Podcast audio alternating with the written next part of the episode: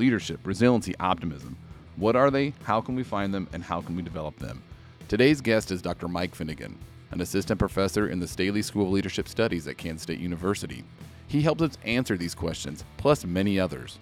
We also discuss strengths and authenticity and how we can find them and how we can develop them so that they work for us. I'm Chris Bowman, health educator at Lafene Health Center, and thanks for tuning in to this episode on Thrive at Kansas State University.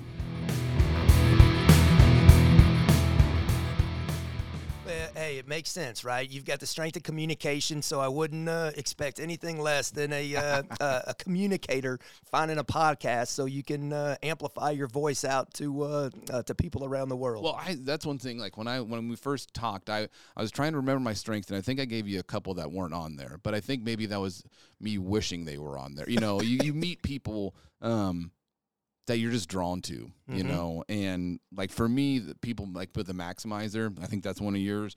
I'm drawn to those people. I don't know what it is. I mean, it's not a bad thing. I don't know what it is, but those are the people that I'm drawn to and I want to get to know and I want to connect with, you know?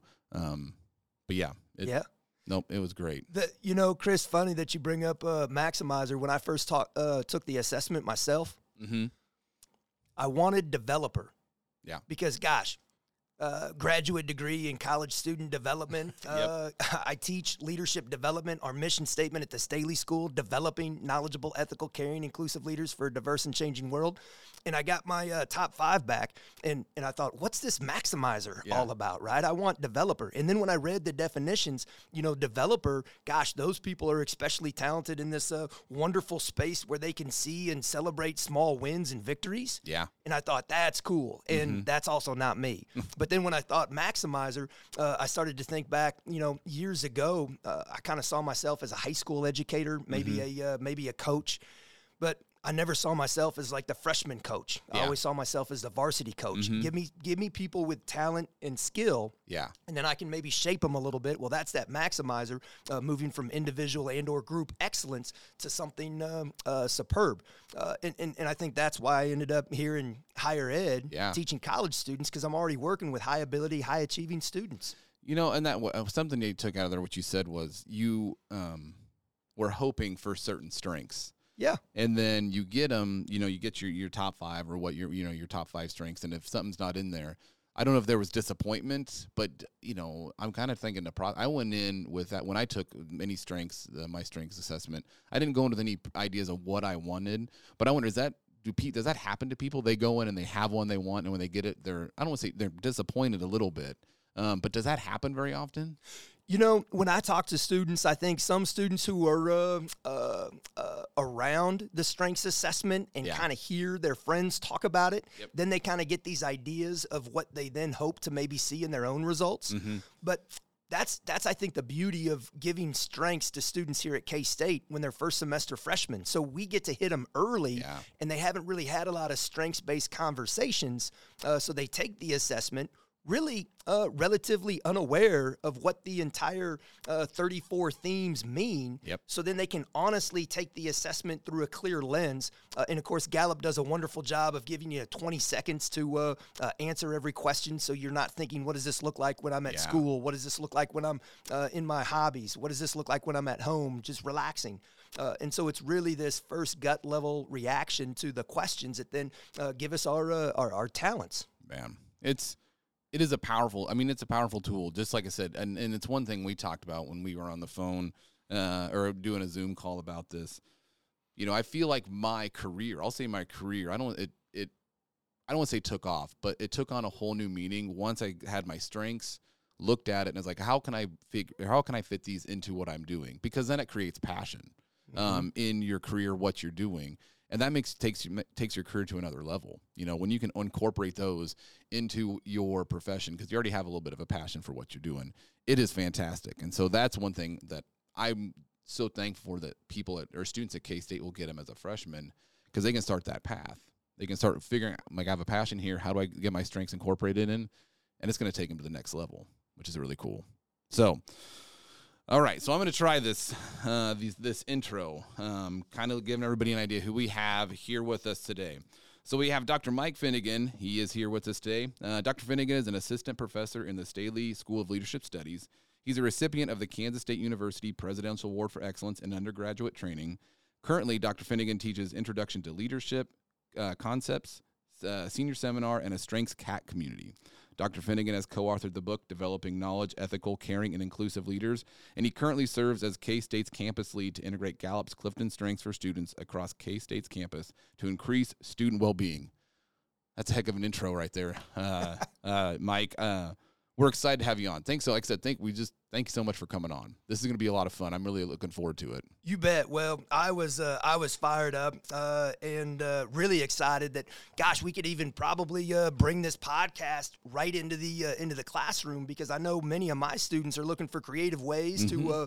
to basically absorb knowledge. So hopefully I can send this out to my students while they're working out at the rec and getting that physical well-being in. Exactly. Well, you know what was really cool was a couple of professors at the College of Engineering. I was talking to them, and we were kind of brainstorming how can we help get well-being into their coursework. And one thing we talked about was taking our podcast and taking our episodes and assigning them to students to listen to and writing a reflection paper.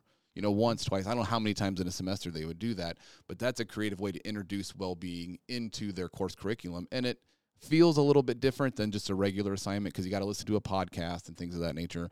And so that had some attention. So what you're saying is absolutely correct. Like, this is another way just to get out to students, get out to the K-State community and the community in general. What we have going on K-State, what's going on, what's going good here, how we're taking care of our students, and how we are enhancing their well-being. So this is fantastic. Yeah, Chris, I love that, because the research on Gallup shows that you really need about 5 to 7 touch points just for strengths to be sticky, let alone the engagement and the well-being that then comes when you productively leverage your strengths in what it is that you care about. So the more touch points we can give students to talk about well-being, hey, that's success. Well, and well-being is, I don't know if I would say it's the way, it's the future. I mean, we got to think about taking care of people holistically. You know, and I love this idea of well-being, how we're now looking at every part of well-being and how we can incorporate it, how we can make them work together, and how we can take care of them. And what I think that does, too, in my mind, is it drives collaboration. You got to collaborate with other people. You know, I don't know everything there is to know about emotional well-being. I'm a social worker. I know a little bit, but you know what? I need to connect them for financial, for physical, for that community and that career and things of that nature. It just drives collaboration and connection, I think. Absolutely. Absolutely. 100%. Awesome. Well, we'll start out, Mike, with, I want you to tell us a little bit about yourself, you know, where you're from, where you went to school, how you landed here at K-State. You betcha. Well, hey, born and raised Manhattan, Kansas. When I think of home, I consider Riley County home. Okay. Largely because born and raised in Manhattan, graduated from Manhattan High School, but now my partner and I, we live north of town in Randolph. Okay. And we've been up there for 8 years. All right. So Riley County is definitely home. You know, it's interesting that you ask, Mike, how did you land here at K-State? Because I'm actually second generation faculty. My father was a forensic anthropologist here at K-State, so I knew a lot of the K-State community growing up. But mom and dad always wanted me to have that go-away college experience, which I think is so critical for students age 18 to 22 years old to get out on their own, really understand what it means to be independent. Mm-hmm. There's a lot of growth that happens. Well, back in the day, Chris, of course, it was the Big Eight. Yep. And so mom and dad kind of put me in the little Subaru, and we tracked all throughout the Big Eight colleges at the time. And I'll be honest, I kind of fell in love with Oklahoma. Mom and dad both graduated from CU, so I kind of saw myself going out of state. But then I took my K-State visit, and my admissions representative was Heather Riley.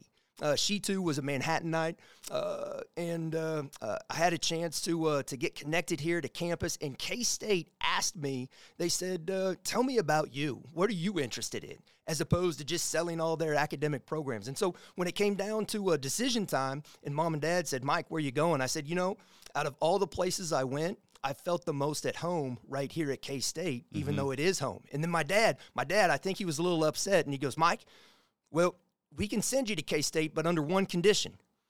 We're going to drop you off in August, and you're not going to come home until Thanksgiving because we want you to have that go-away college experience. And so, Chris, gosh, I got involved in a fraternity here on campus, and really the rest was history, and it really felt like a go-away college experience for me. Wow, that is what I picked up with that is you still remember your advisor that you came and saw when you came for your official visit.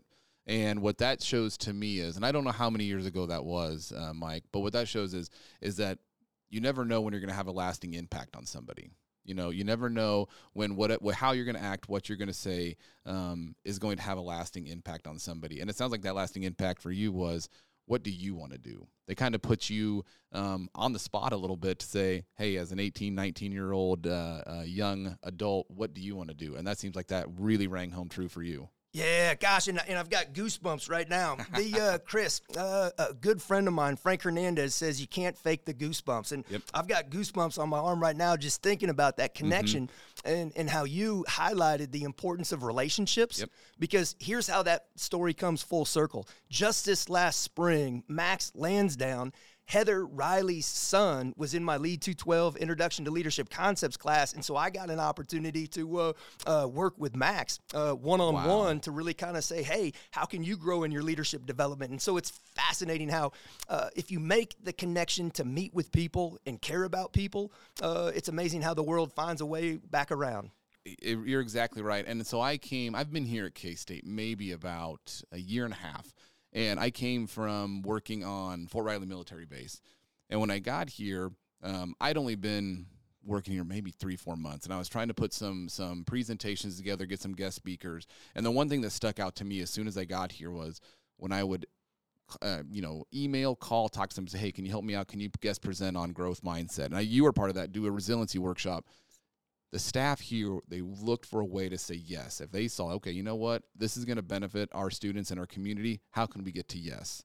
And it doesn't sound like I said that you experienced that when you came for your freshman visit. I experienced something like that when I started working here at K-State. So it's about people and it's about those relationships, and that's what drives connection, which is huge.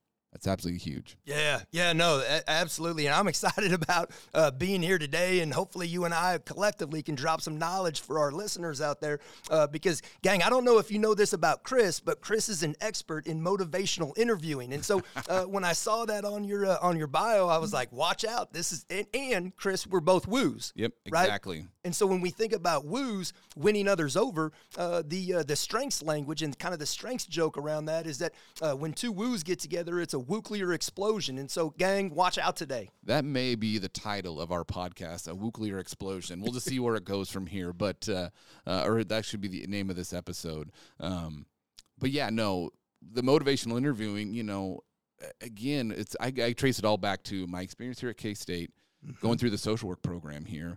We had such great faculty and staff when I was here. Some have moved on, some are still here.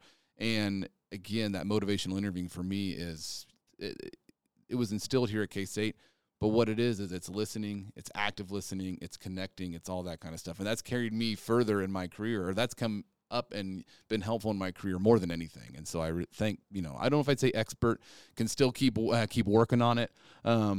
But it is definitely something that I'm thankful that I've really kind of worked on and can consider a strength. Yeah. And Chris, gosh, I love your definition of motivational interviewing and all the skills associated with that. In our world, right?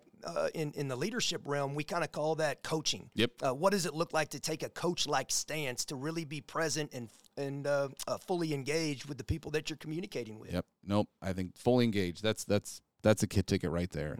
Making people feel like they matter, taking an interest in them, trying to find that connection. That's what it's about.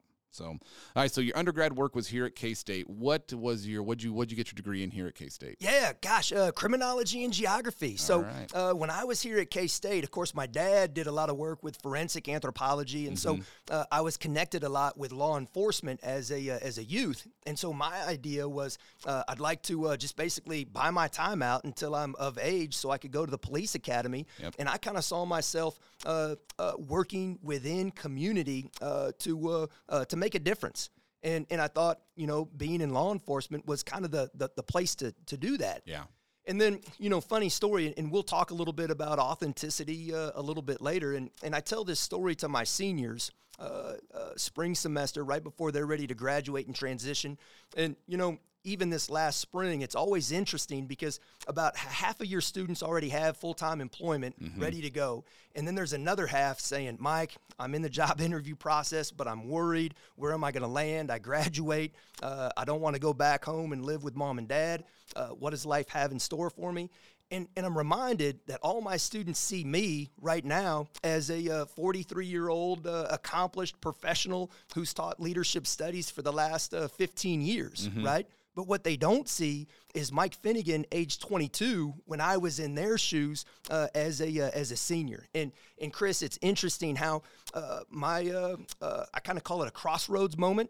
And these are the moments in life that actually I think back, strengths were at play, even though I didn't know my Clifton strengths at the time. And here's the story. I was sitting in Throckmorton in a class called Police and Society. And I was a senior, spring semester, wasn't really paying attention. I was reading the Collegian in the back of the lecture hall. And Lieutenant Q from the Riley County Police Department, he was our guest speaker for the day. Well, again, not paying much attention, but he asked a question, and the question was simply this: how are you going to respond to this question when you come home from work and you're off shift? And then I put the Collegian down, and I thought, what question is he going to ask? And the question he asked was, honey, how was work today? And I thought to myself, that's not a difficult question. That's a simple question. I mean, that's a common question that partners ask partners each and every day when they come home from work. And then he put this into context for me. And he said, Mike, the challenge here is that this was your first day on shift when you worked a fatality. And then I thought to myself, whoa. That's a difficult conversation. And then he went through his process as to how he worked through that during his time in law enforcement. And do you not share about your day to kind of protect your family from the things that you see as a first responder? And or do you share, and then all of a sudden that makes your partner and or spouse more worried about, you know, the next time that you're on shift because you're putting yourself in harm's way? Well, Lieutenant Q then went through the whole socialization of how law enforcement and police officers deal with the things that they cope with day in and day out as a professional. And so I remember just really saying thank you for sharing your authentic story with us to prepare us for what it is we're going to find later out on this field. And Chris, I'll never forget that walk home to, I was living off campus, Houston Street. So from Throckmorton across City Park to Houston Street. And it was the most sobering walk I've ever had because at the time I thought, gosh, I pride myself on my positivity and I'm about to potentially enter a career field that could strip me of that positivity based on what it is I'm going to see day in and day out. And at that moment, I made a life decision not to go to the police academy and not to go into law enforcement. So here I am, 22 years old, spring semester, thinking, what am I going to do? And at the time, I was on the K-State cheer squad. Gosh, during my time cheering at K-State, the football team only lost 3 games. So, you know, it was Michael Bishop and Jonathan Beasley. So it was good times, but I remember thinking, what am I going to do next? And thankfully, Dr. Pat Bosco got a hold of me. And then that said, hey, Mike, check out this K-State admissions representative position, helps students transition from high school to college. And I interviewed. I got the job. Dr. Bosco gave me my first professional experience in higher ed. And then really the rest is history because I loved it. And so then I started to ask Pat. I said, Pat, how could I kind of make a career out of this AR position in higher ed? And he says, Mike, you got to go get a master's. So I started to get a master's in college student development. Had no idea that there was a master's focused on how college students navigate the college experience. And then I ended up at Central Missouri State University working with Dr. Matt Melvin, and he was phenomenal. At the time, I was new student services, director of orientation and campus visits, but I got my master's and then started putting some feelers out. And I'll never forget, I was in the application pool for both UNLV, imagine me down in Vegas, right? Exactly. Woo! There'd be some long nights, I think, of just because that's not the city never sleeps. That's New York, but anyway, that's got to be a close second. Yeah. And so UNLV is an assistant director of admissions and also Flagstaff, and then I get a call from K-State, and I get a call from Dr. Mary Kay Seifers, mm-hmm. and she says, "Hey, Mike, we've got a job opening here as an instructor position with the Staley School of Leadership Studies. Why don't you apply?" And it was awesome because I think I had some feelers back out with Dr. Bosco, and he knew that I was thinking about coming back. Yeah. And so sure enough, interviewed, got the job. Susan Scott, Dr. Bob Shoup, the co-founders of the Staley School of Leadership Studies, they gave me my first opportunity as an instructor. And at the time, I'd never formally taught. Mm-hmm. But as Susan said, she's like, "Mike, you've been teaching and coaching your entire life. Yeah. Now we can teach you the formal elements of classroom instruction, but we can teach you the content, but we can't teach the relationship and connections." Exactly. That's what I was just going to pick up on. It was when, again, playing to your strengths, but again, they saw what maybe is a little bit more difficult to teach or maybe can't even be taught. And that's building those relationships, connecting with people. And what I love about that story is they didn't get really tied up in the fact that maybe they gave you an opportunity. They didn't get tied up in the fact that you've never done the classroom instruction. They saw something in you. They're like, you know what? We can get this other stuff in. We just need to get that relationship builder into our department and at K-State. That's fantastic. Yeah, and Chris, I think that's the hallmark of helping students identify their natural talents, right? And Gallup, and of course Don Clifton's strengths assessment, that then allows students to identify and actually put a name to elements of talent, which we'll get into here shortly. That is exactly. So you got that. You got your master's, finished that, and a doctoral work. What program did you go, and where did you do that at? Yeah, that was here at K-State, and nice. It didn't take long. And I started to get excited about higher ed administration, and of course, I'm surrounded by faculty who have their PhDs. Yep. And then I just decided to jump back into the classroom one day, and then sure enough, knocked out the coursework, and here I am, PhD in higher education administration. My research was on small groups, student leadership development, mm-hmm. learning communities, and engagement. And so it was a natural fit to kind of play off what I was seeing and experiencing in the classroom, in a large lecture classroom. Yeah. Well, and that's everything you just described. That is what needs to be kind of the cornerstone or something that's really deeply rooted into a college campus environment and community. The engagement, the connection, everything you just said is what, if we get passionate people to come here and to buy into that, mission statement or that mission, that's what takes a place and makes it truly special, like K-State is, those connections, those relationship that we can build. That's what makes K-State special. When you get that, it makes it, it's just, like I said, it's just a recipe for success in my mind. And I think it's really cool. That's, like I said, when you say goosebumps, I got the goosebumps now just talking about it. Yeah, well, let me ask, because that's a goosebump moment, so we got to kind of mine that a little bit more. What was your first connection when you got here to K-State and you said, wow, now I feel connected. This was the right move for me, for my family, and life's going to be okay. The goosebumps got bigger because mine is also a Pat Bosco story. So I went to a junior college for 2 years, went to Cloud mm-hmm. County Community College, and then I transferred into K-State. And I'm sitting in I think it was the union at the time, and we were doing our orientation, and Dr. Bosco came up and he presented to all of the transfer students. And we're sitting there, and he, talks about K-State, what makes it special. And when he comes off the stage, I'm kind of sitting in the front row, and we get up and we're leaving, and he stops and he looks at me. And I was the student body president for my high school, Clifton Clyde High School, 90 people in the entire high school. But he came and talked to our executive team for student council one day about K-State.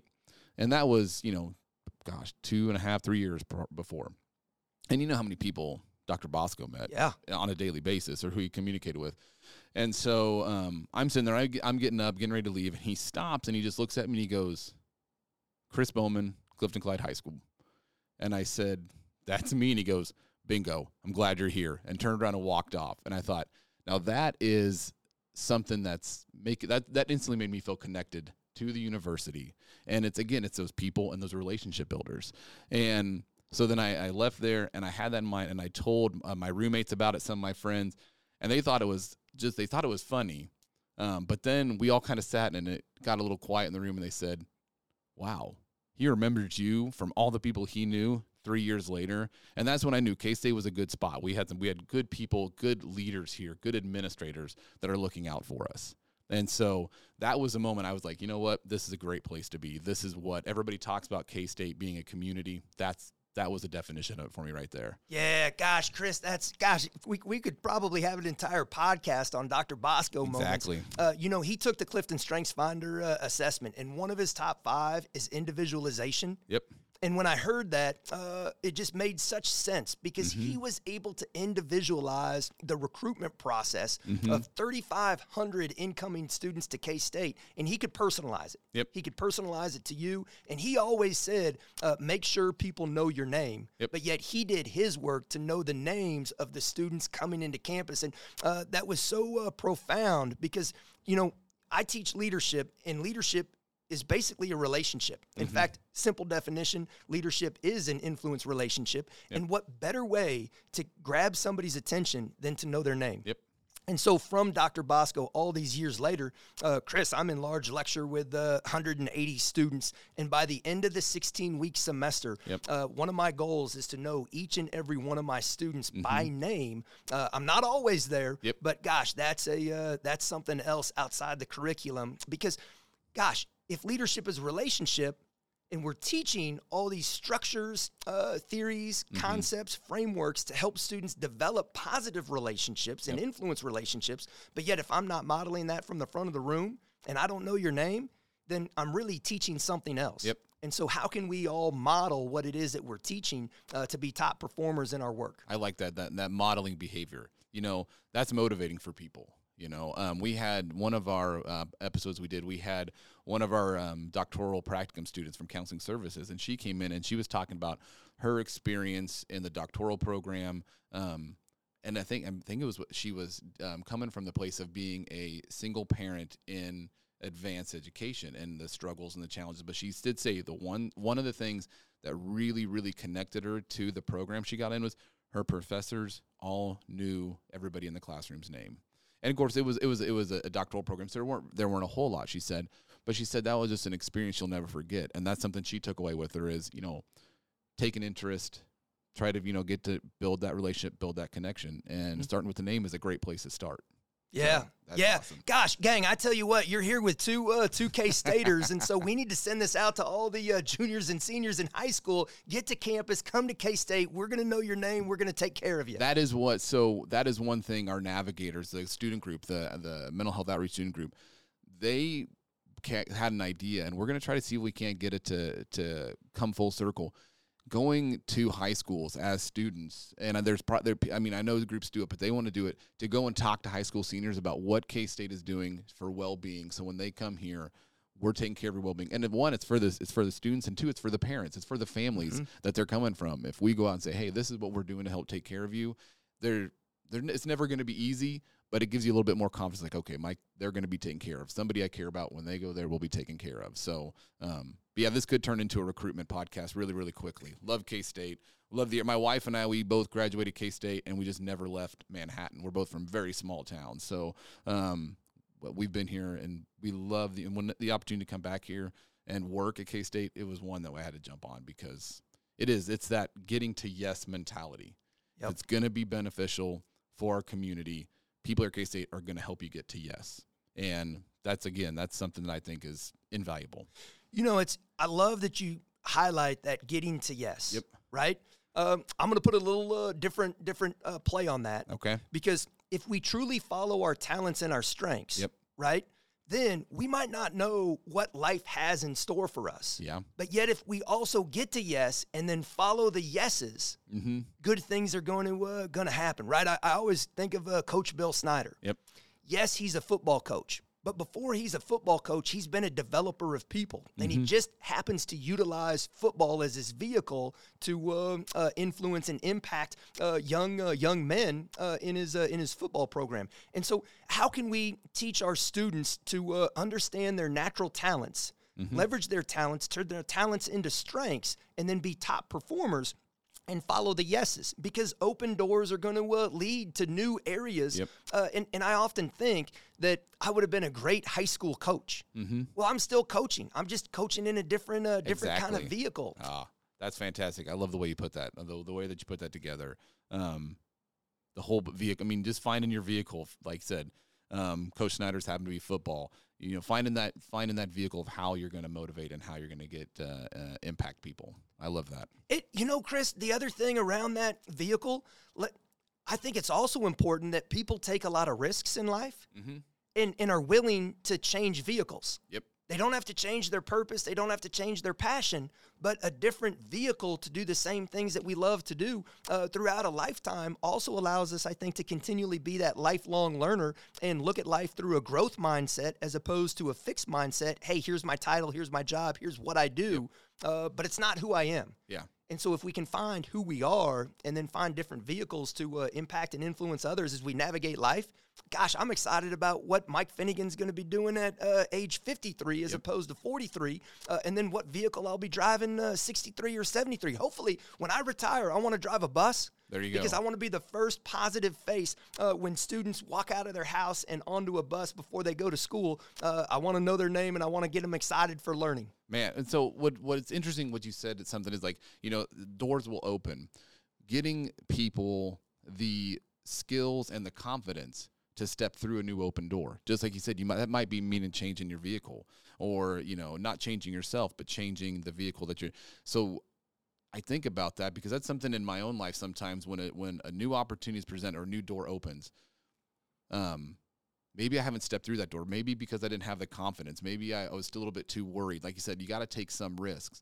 And so it all comes back to how do we instill into people, students, people that we're working with, like, hey, a new opportunity produces itself. We're going to give you confidence that you're set up for success. You're going to be able to handle this. You're going to be able to go through there. You're going to be able to put your mark on it, step through that new door, and put your influences on whatever is on the other side of that door. I love how you said that. Those doors open. Let's get the confidence to step through there and try something new. Yeah, awesome. Gosh, Chris, if we could focus in on just how to further build confidence in others today, we might have to do a 2.0 podcast from the nuclear explosion.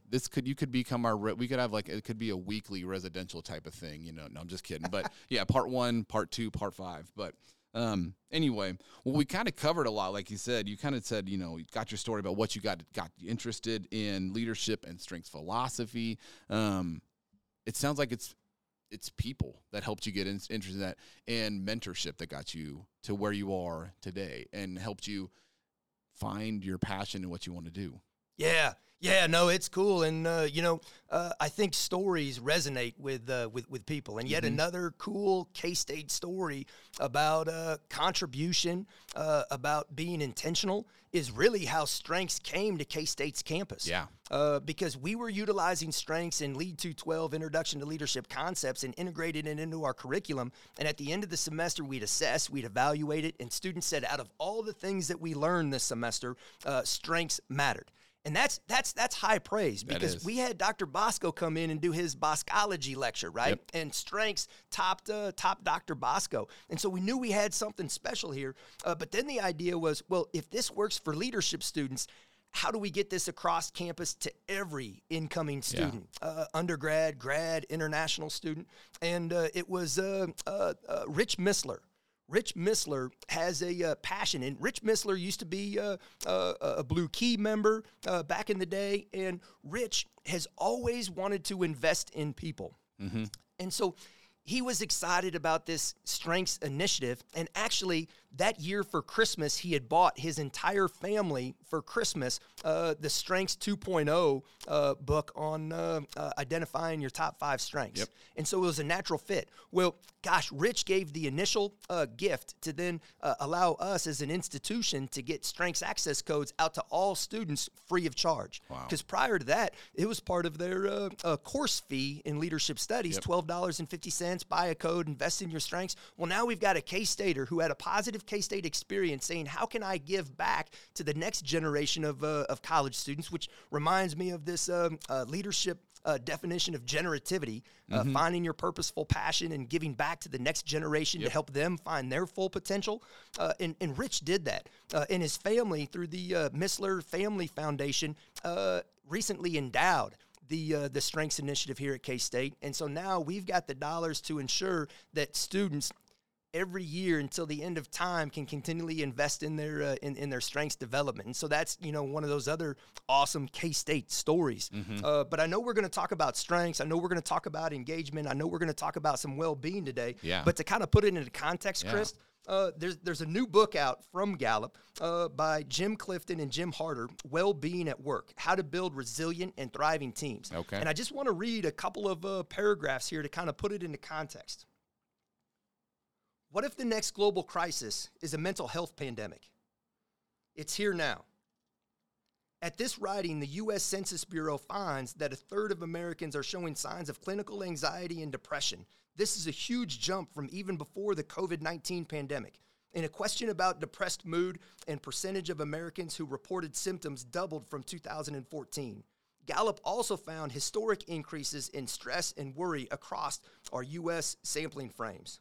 As anxiety and stress soar, so does hopelessness, too often followed by suicide, including deaths of despair, a new designation made prominent by Princeton economists Ann Cass and Nobel laureate Sir Angus Deaton.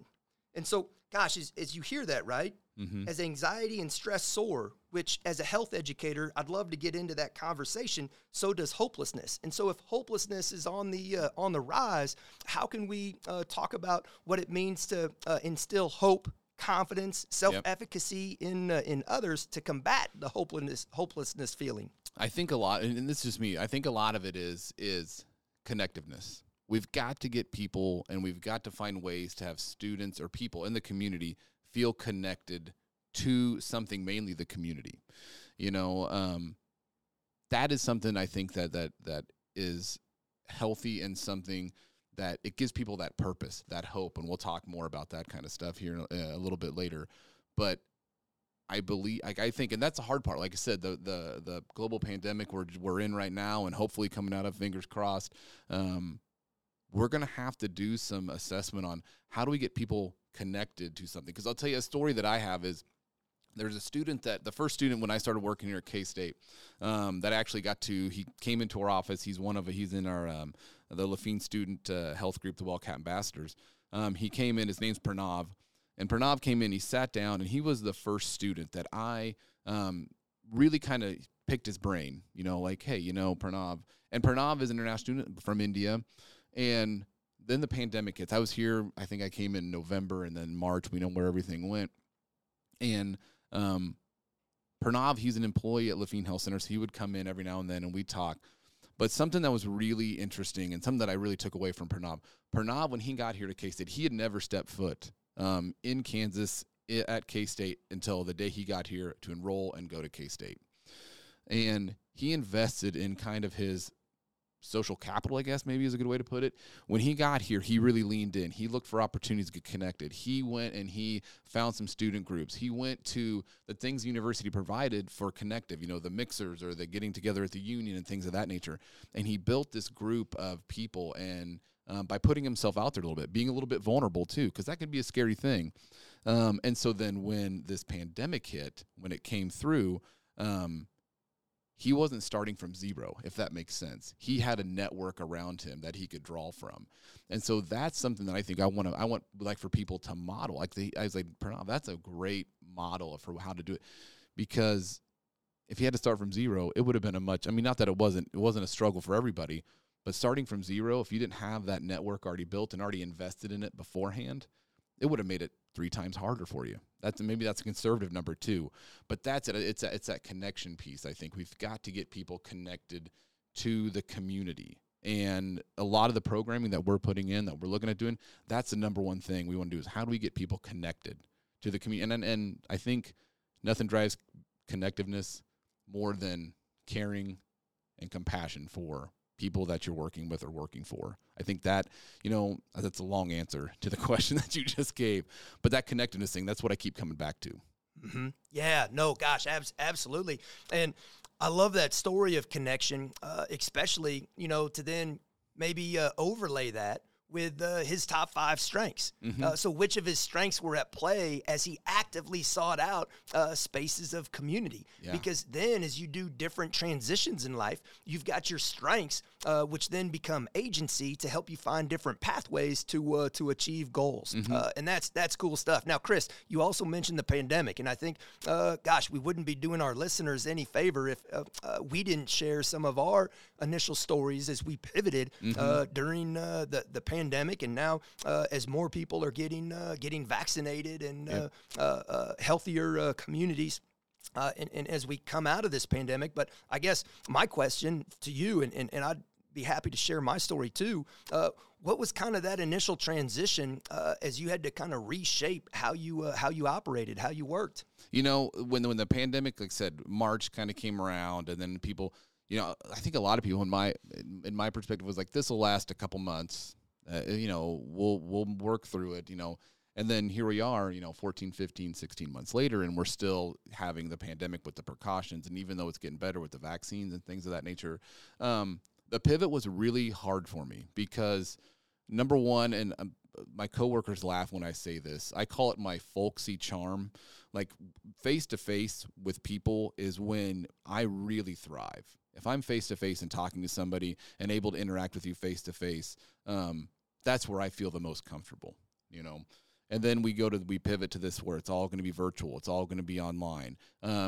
We do a lot of presentations, you know, as a health educator around campus.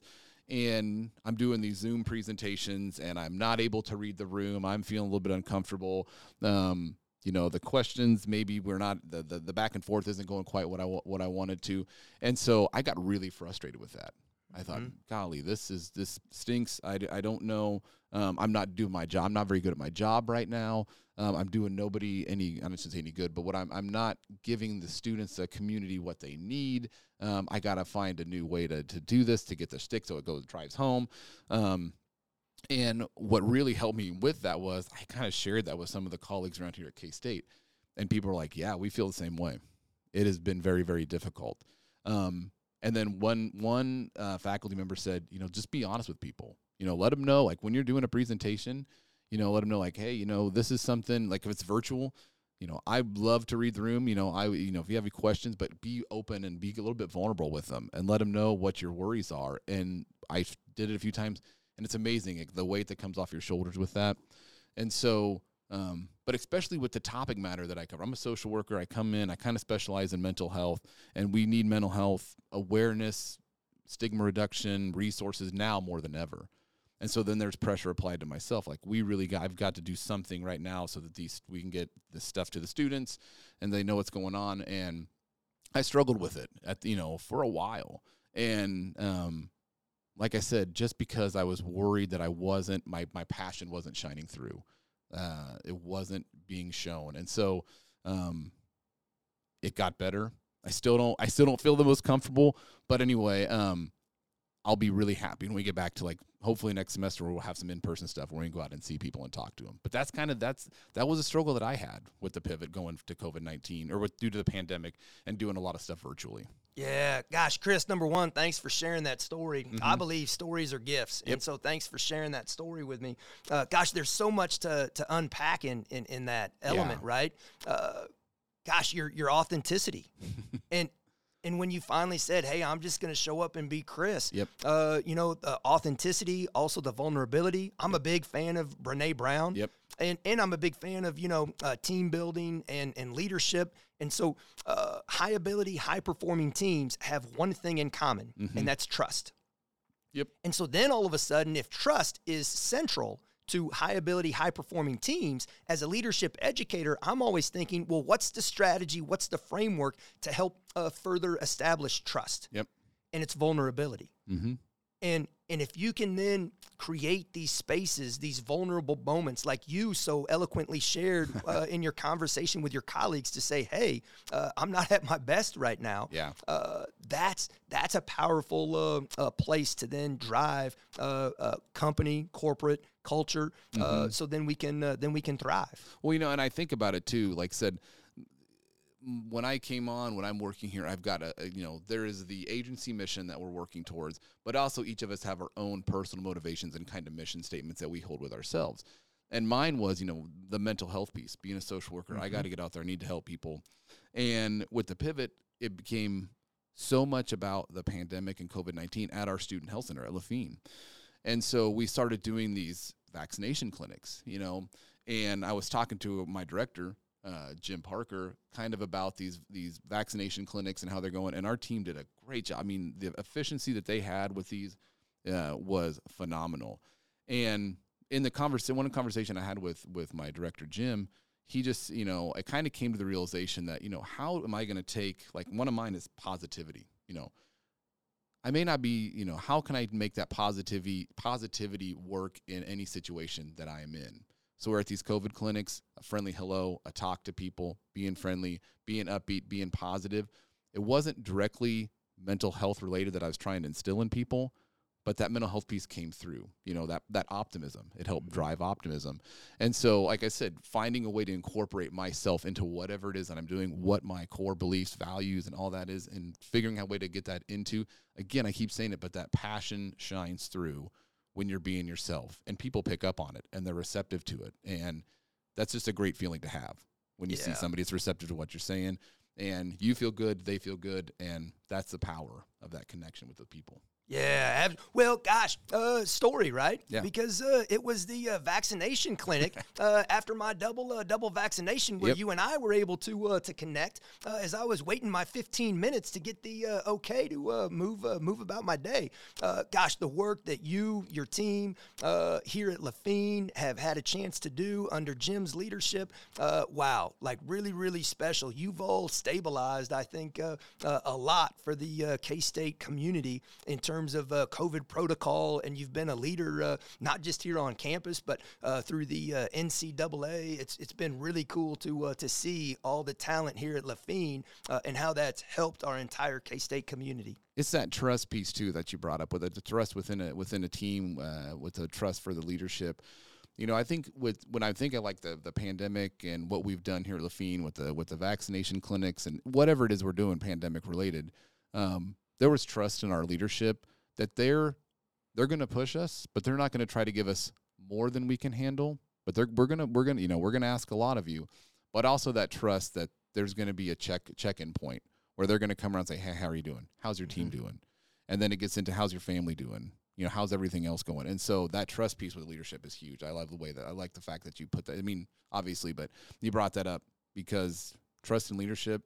If you trust your leadership, it's amazing what can be accomplished sometimes. Yeah, and gosh, that supports the research that we know from Gallup. What do leaders need to do during times of significant change, transition, crisis? Yep. It kind of comes down to these four elements, and number one is compassion. Yep. How can we be reminded of what compassion means as well-intended people are making decisions that maybe they've never, ever had to make before? Yep. And how can we show compassion for the decision-making process, for how that's impacting real people in everyday life? So number one was compassion. Number two is stability. Mm-hmm. Because in all this new flux, change, transition, remote working, my gosh, how can we get back to just some sort of normal way of operating, getting people back to work, getting people set up.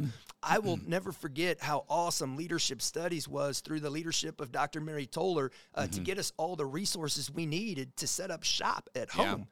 So we didn't have to come into the office. I mean, we couldn't come into the office. Yeah. But they were quick in trying to stabilize our work environment by allowing us to bring all of our technology home to where we had some sort of space to even operate and work. How do you create stability when the situation isn't the most stable? The pandemic, everything's changing it was so fluid, and so how do you create stability when the situation you're in is not the most stable? And I think you answered it right there. You communicate, you find out what your team need, you find out what people need, and then you do what you can to get them what they need to be successful. That creates stability. The number one skill set that you mentioned when I talked about your motivational interviewing, you said, Mike, active listening. Yep. And when leaders are in a place to actively listen to what their employees need to thrive, then we can start to find some stability. And then number three of that of the element around change and transition is trustworthiness. Yep. Establishing trust, which we've already really talked about, to where leaders are saying, here are the challenges that face us, here are the decisions we have to make, and being transparent in that process to build trust. And then last but not least, and I think this is where sometimes we get so wrapped up in the moment of what we're experiencing in our current reality that we forget to future cast and remind people of the power of hope. Because we've also got to create a new pathway forward that's hopeful, right? Especially knowing that the research says many people are feeling hopeless. So how can we instill in others this element of hope? And Dr. Shane Lopez, he would define hope as tomorrow will be better than today. And number two, I have the power to make it so. And when I think about that definition, it's so powerful, and it gets me unstuck. If I'm having a bad day, I can say tomorrow will be better than today. And number two, I have the power to make it so. Well, where's that power come from? Where does that agency come from? It comes, at least for me personally, it comes from understanding my five talents that then I've turned into strengths over time. And then how can I leverage my woo, communication, positivity, adaptability, and maximizer to find a new pathway forward towards goal attainment? And so that's when I kind of see this whole hope cycle come into play, that, yes, I have the power to make tomorrow better than today. And it gets me back to this narrative. I'll never forget, you know, you shared your story about the transitioning into the pandemic. I'll never forget a call with one of my students who I respect just immensely, Gabe Mitchell. And Gabe and I were talking. At the time, he was an RA here on campus. And he said, we were basically speaking to loss. And he said, Mike, I just wish I could have closure with my students. But as an RA, we can't be connected with our students. We're all at home. And I feel as though I've lost that sense of community, which, gosh, you highlighted as a hallmark to where people feel connected. And Gabe kept saying, I wish. And I, too, I was saying it right along with Gabe. I wish I could be back in large lecture. I wish I didn't have to navigate YouTube video channels. And now I did become real proficient at leveraging technology. But I wished I could be face-to-face. And then Gabe and I stumbled on this idea and this notion, and I challenged Gabe. I said, Gabe, every time you say I wish, could you change that to I will?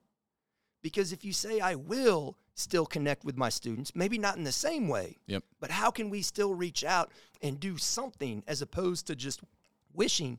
Then we can start to create strategies based on our talents and move forward to a more productive day, more productive conversation. Yeah, no, I think, you know, I'm trying to I'm processing, you know, that hope piece. Giving people hope, like, you know, tomorrow will be better than today, and I have the power to change that. Kind of thinking about, like, you shared how, you know, where you, like I said, when you're having a bad day, where it comes from. For me, like I said, the hope and the optimism and things like that, a lot of that comes from, I do a lot of journaling. I write a lot of stuff down. And it's amazing when you can learn. For me, it was somebody kind of gave me the idea, and this is just personal to me, but how to use that journaling, that writing as a tool for myself to help create hope. You know, because we can go back and look through, I can go back and look through when I've written stuff down or journaled stuff, hard times that I've went through. But then I can also see, okay, you know what? I made it through that. And it's not always the same, but I usually get myself a good starting point. And so that instills hope with me that tomorrow, and that gives me the power that I'm going to make it better. And it's, you know, I can do that. It gives me confidence again. I think that's a lot. I always go back a lot to confidence, giving people confidence, to take on situations, take on things that come up. If you have the confidence to do it, I think you can do amazing things. You can do great things. Yeah, gosh, the here comes another goosebump moment, right? No. The we've talked about hope, we've talked about confidence, which you know, in academic terms, lots of times we use the word efficacy to mean confidence. And so it reminds me of some of the research around positive psychology around hero. How can we be our own hero to move forward? And I cautiously say hero because I'm also a leadership instructor. And so I never want to highlight that there's any one hero that can create significant change or transformation, right? Mm-hmm. It's a collaborative experience. Yep. So there's not ever one person. Hence why lots of times when I talk about leadership, I talk about it as exercising leadership as opposed to the leader. Yep. Because exercising leadership enables anybody in the system to find themselves intentionally engaged in the change process, yep. as opposed to just leader. Gosh, that's a noun, and that's one person mm-hmm. to do the work of many. And so, I'll digress, but we get back to this hero yep. concept, and it's an acronym that then stands for hope, efficacy, resiliency, and optimism. Mm-hmm. And if we can instill this hero mentality in our students to really consciously think about hope, about efficacy, about resiliency, and about optimism, I would think that then they've at least got a strong foundation to tackle the challenges that we haven't yet seen and or will have to navigate in our professional and personal lives. So a question for you, Mike, is so this hero, what have you found that has been successful for you, or something you've been trying to instill this into students? You know, the hero model, or not the model, but you know, the term hero. What have you found? Because this is something that sometimes I think people, including myself, struggle with. You know, we want to find the most relevant, effective ways to give people and give students information so that they can use it. So I'm using this as a learning opportunity from you, no pressure. But, you know, what are some things that you've done that you found that actually reach students, that they receive, I guess is the best way to put it. You bet. Breaking down the four elements of hope, self-efficacy, optimism, and resiliency, and mm-hmm. trying to give some stories and or some narratives behind it, right? Yep. Because I think sometimes in the classroom we can get tied up in the definition. I'll give you an example. And you do a lot of work around resiliency. Mm-hmm. Well, this definition of resiliency comes from Luthans and Avolio, but to define resiliency, a positive way of coping with danger or distress. In an organizational aspect, it's defined as an ability to recuperate from stress, conflict, failure, change, or increase in responsibility. Mm-hmm. Well, that's a mouthful. Yeah. And I was reminded by a good friend and colleague of mine through the Snyder Leadership Legacy Fellows Initiative for K-State students as they transition from college to career, yeah. Jaime Mendez, K-State football player mm-hmm. in the K-State Ring of Honor. Jaime Mendez said, "Mike, I know a lot about resiliency. When I was on the football field, I got knocked down a lot. Yep. But the one thing I was good at, I'd get back up." Yep.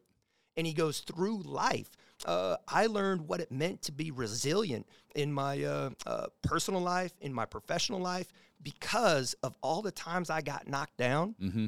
I willed myself to get back up. Yep. And if I just get back up, then all of a sudden I can fight yet another day.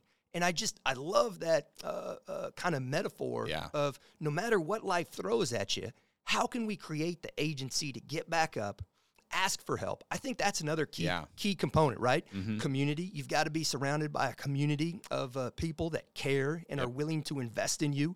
But you've also got to be willing to ask for help. And here's what I tell my students all the time, because a lot of my students will say, I say yes and I love to help others, but I'm reluctant to help other people. Mm-hmm. Or not help other people. I'm reluctant to ask for help myself. Yep. And I say, well, why is that? And their response is, well, I know people are busy. Yep. I'm busy. I'm stressed. I'm overwhelmed. So I don't want to project additional stress or a feeling of people being overwhelmed or a burden to mm-hmm. somebody else, because I'm asking for help that I need right now. Yep. And so then I flipped the script. And I said, well, when have you ever been upset when one of your friends that you care about came to you and asked for your help? Yep. And they're like, never. I'm always happy to show up. Yeah. And so then I'll say, well, then why, by the fact that you're not willing to ask for help yourself, why are you preventing one of your good friends that opportunity to feel good about helping you? Yep. You hit her, that feel good. You know, I find myself, and I know a lot of my friends and my family especially, We've talked about when you are able to help somebody. This is a goosebump moment again. When you are able to help somebody, that's a feeling that's hard to recreate. Besides helping somebody, if that makes sense, there's that feeling you just feel so good when you can help somebody, and I want, they said that's a point to try to, or that's what I want to try to unlock is how do we show people that feeling so that they want to keep doing it, you know? And that's where I think people working with people or people that work with people for a living, they know that feeling and they know they want to have more of it. And like I said, it's just like I said, that feeling you get from helping people. It is an amazing feeling that's so hard to recreate with anything else. Yeah. So. Yeah. Well, absolutely. And so in my senior seminar class, lots of times we talk about altruism mm-hmm. and self-interest, right? And is there truly any kind of altruistic act? Because if I help you, I'm – yes, helping you out of the kindness of my heart, but yet I still benefit from that yep. because I then feel good about myself. Hey, I was able to help Chris out, and exactly. life is good. And it's contagious. Yeah. I find it's contagious that, you know,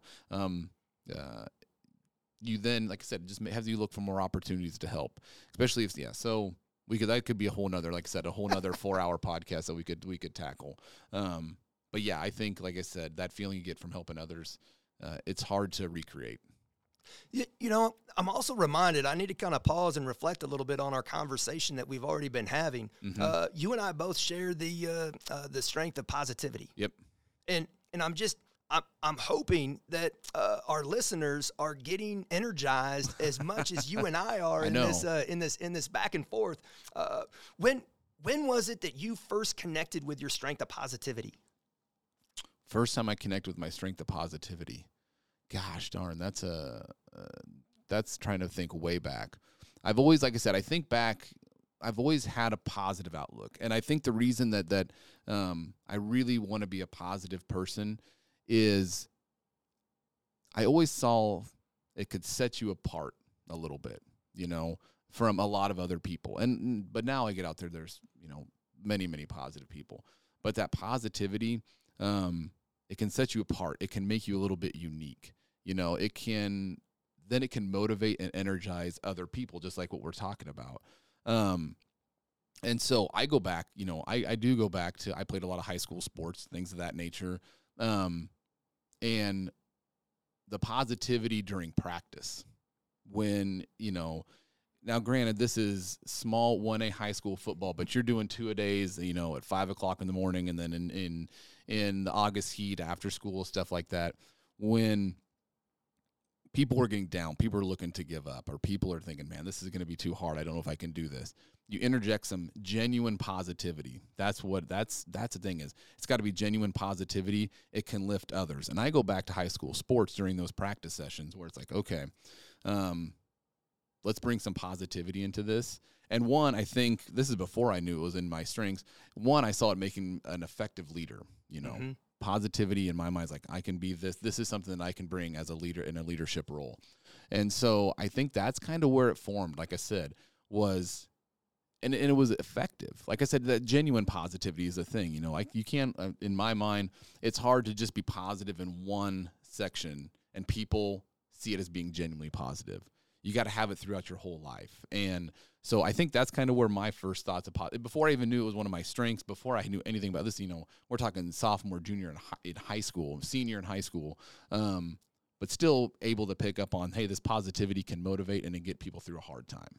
Yeah. And that kind of drove, you know, and then I think about, gosh, now I'm really getting reminiscent and thinking back my going into social work, the social work program here at K-State, getting into it, that positivity piece, because, you know, I've worked on teams where we had a lot of heavy subject matter, you know, for 6 years I did child abuse and neglect investigations for the state of Kansas.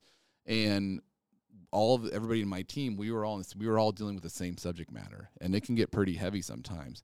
You bring that positivity in, that genuine positivity, maybe not about the subject, because sometimes it's hard to find pause about what that subject that you're working in, but the positivity of us as a team, that they have somebody they can count on, that I have a brother or sister in this room that I can count on. That's a positivity that you try to bring in, that I would try to bring in. And I had a great leader, a great mentor, Rob McDougall. He also graduated from K-State Social Work Program. He was a retired warrant officer in the Army. He brought that in, and he recognized that in me, and he's like, that's fantastic. Keep doing that. That's what our team needs. And so that's when positivity, I mean, it helps, sometimes can help people get through some difficult times, whether it's football practice or just like you shared the story about, you come home from work and there was a fatality. or when you're working with such heavy subject matter that something happened completely out of your control and it's really, really devastating or it's really sad, you got to be careful with that positivity going in and they, you know, hey, I'm here for you. We can get through this and things of that nature. So that's when I think it kind of came about for me. Yeah. And, you know, I'm also fascinated. When we started this off today, we also talked a little bit about strengths envy. Yep. And so I've always been envious of people that have empathy. Mm-hmm. And so it's fascinating because how do you balance your positivity strength with then also showing up when to really leverage your empathy strength, because depending on context or situation, people might need different things from you. You know, I think it comes back. It's another strength of mine, communication. I think about, you know, empathy. A lot of times people have a definition of empathy, like walk a mile in someone else's shoes or being able to see something from someone else's point of view. And that's true. That is part of empathy. But I think empathy for me, it can be tricky because I might be at some people, or I've done it myself. I'm empathetic to somebody. I see something they're going through. I put myself in their situation. My mind automatically goes to, hey, you know what? I've been through a similar situation. This is how I got through it. I want to grab that person, pull them over to me and say, okay, follow me. I have the roadmap. I've got the blueprint. Let's do it. But then the communication strength, which works in there, to be able to sit down, communicate with that person and not necessarily, and get their point of view, get their perspective, get the information from them. Because, you know, communication isn't just me talking. It's the listening piece, active listening, all that kind of stuff. But with the empathy piece, the hard part for me that I had to really work on with empathy is I'm not going to grab that person and say, hey, this is the way we do it. I've been through it. I see your point of view. It stinks. Let's get through it. This is how we do it. Letting that person develop their own roadmap, their own blueprint. And you being there to just be there, I guess, you know. That's your role as for me when I'm with the empathetic listener, just showing empathy is I want to be there for that person, just so they don't feel alone, and then I want to be there for that person to not necessarily tell them what to do, but for them to bounce ideas off of, or for them to talk to, for me to be there to help them process things. And so it's kind of interesting how a lot of the strengths come into what you just asked about, you know, that positivity with that empathy, you know.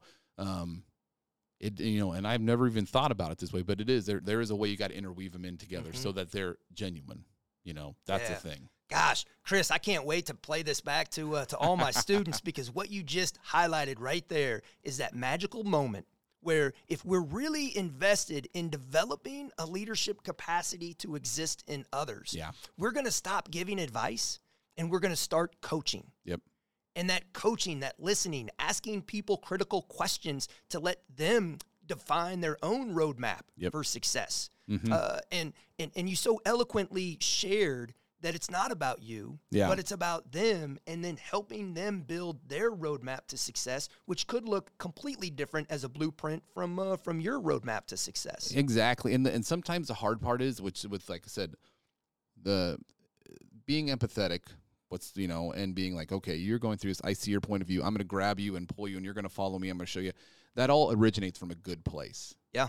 You know, it all originates from a good place. It does. But that's the important part to remember too. That's what I tell people, you know, you've shown that you have the beginnings of developing a very empathetic way, I guess. And so that's one thing I really tell people is like, you know, I'm not saying that what you're doing is wrong, because it is coming from a good place. You know, that you're generally invested in this person and wanting to help them. That's good. You know, that's a fantastic thing. That is the beginning step. And so that's where my mind goes, where I think about, you know, it all comes from a good place, you know, and that's the positivity. It's coming from a good place. Yeah. And, you know, from a leadership context, I'm reminded of these two sentences. Mm-hmm. I exercise leadership for others versus I exercise leadership with others. Mm-hmm. Four comes from a great place. Yeah.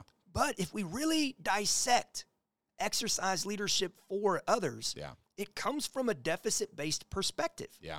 If I say, hey, I'm going to do something for Chris, the potential exists for me to explore the idea that Chris is in help. He needs my assistance. I have power. I have agency. Chris has none.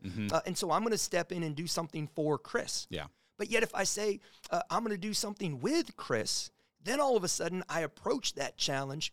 Chris is whole. creative, and Chris has agency to overcome whatever obstacle he's facing right now, whether that be professionally or personally. And we're going to work collaboratively together to find some sort of resolution. Yep.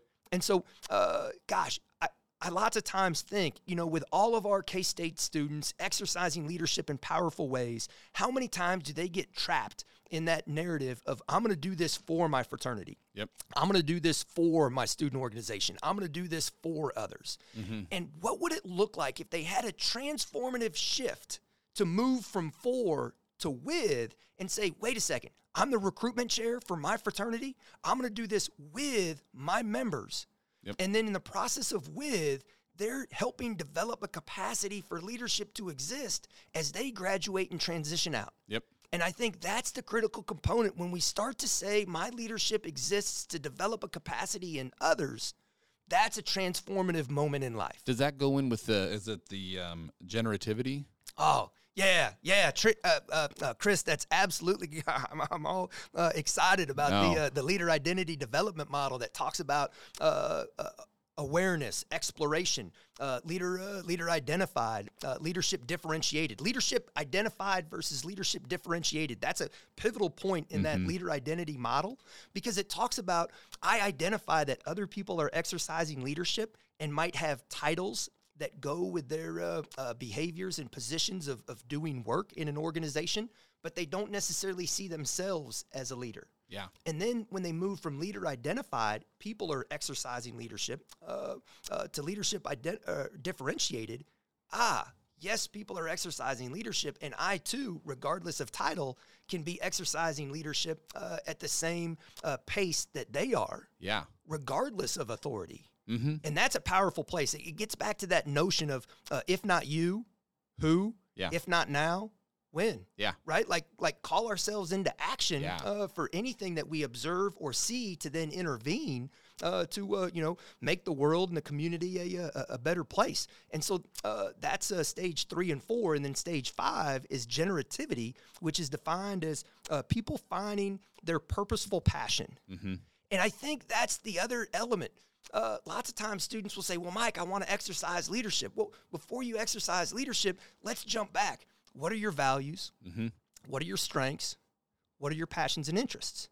And if we think about our values in a circle, and yet our strengths in yet another circle, and then our passions and interests in yet another circle, now all of a sudden we've created this Venn diagram. Yep. And then we can start to see the relationships between our values and our strengths and our passions and interests. And then we can start to, I think, answer that big, heavy question of, what does the world require of me? Mm-hmm. And maybe it's not what does the world require of me. It's what does my partner require of me? What does my children require of me? What does my colleagues, what do they require of me?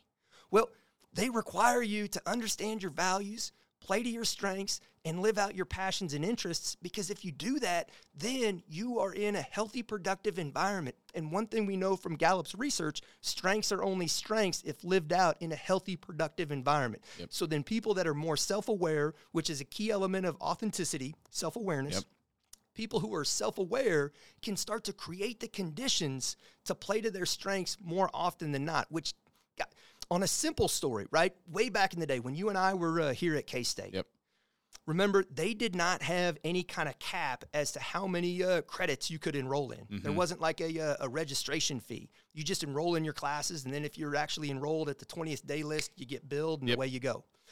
I remember I would enroll in 18 to 21 hours every semester. Mm-hmm. And for the first 2 weeks of class, I would go to all 18 or 21 hours, knowing full well I couldn't handle 18 to 21 hours. But then I would go, I'd listen to the faculty member, I'd see what kind of a lecture space we were in. Is this a large lecture? Is it small group? What's the syllabus look like?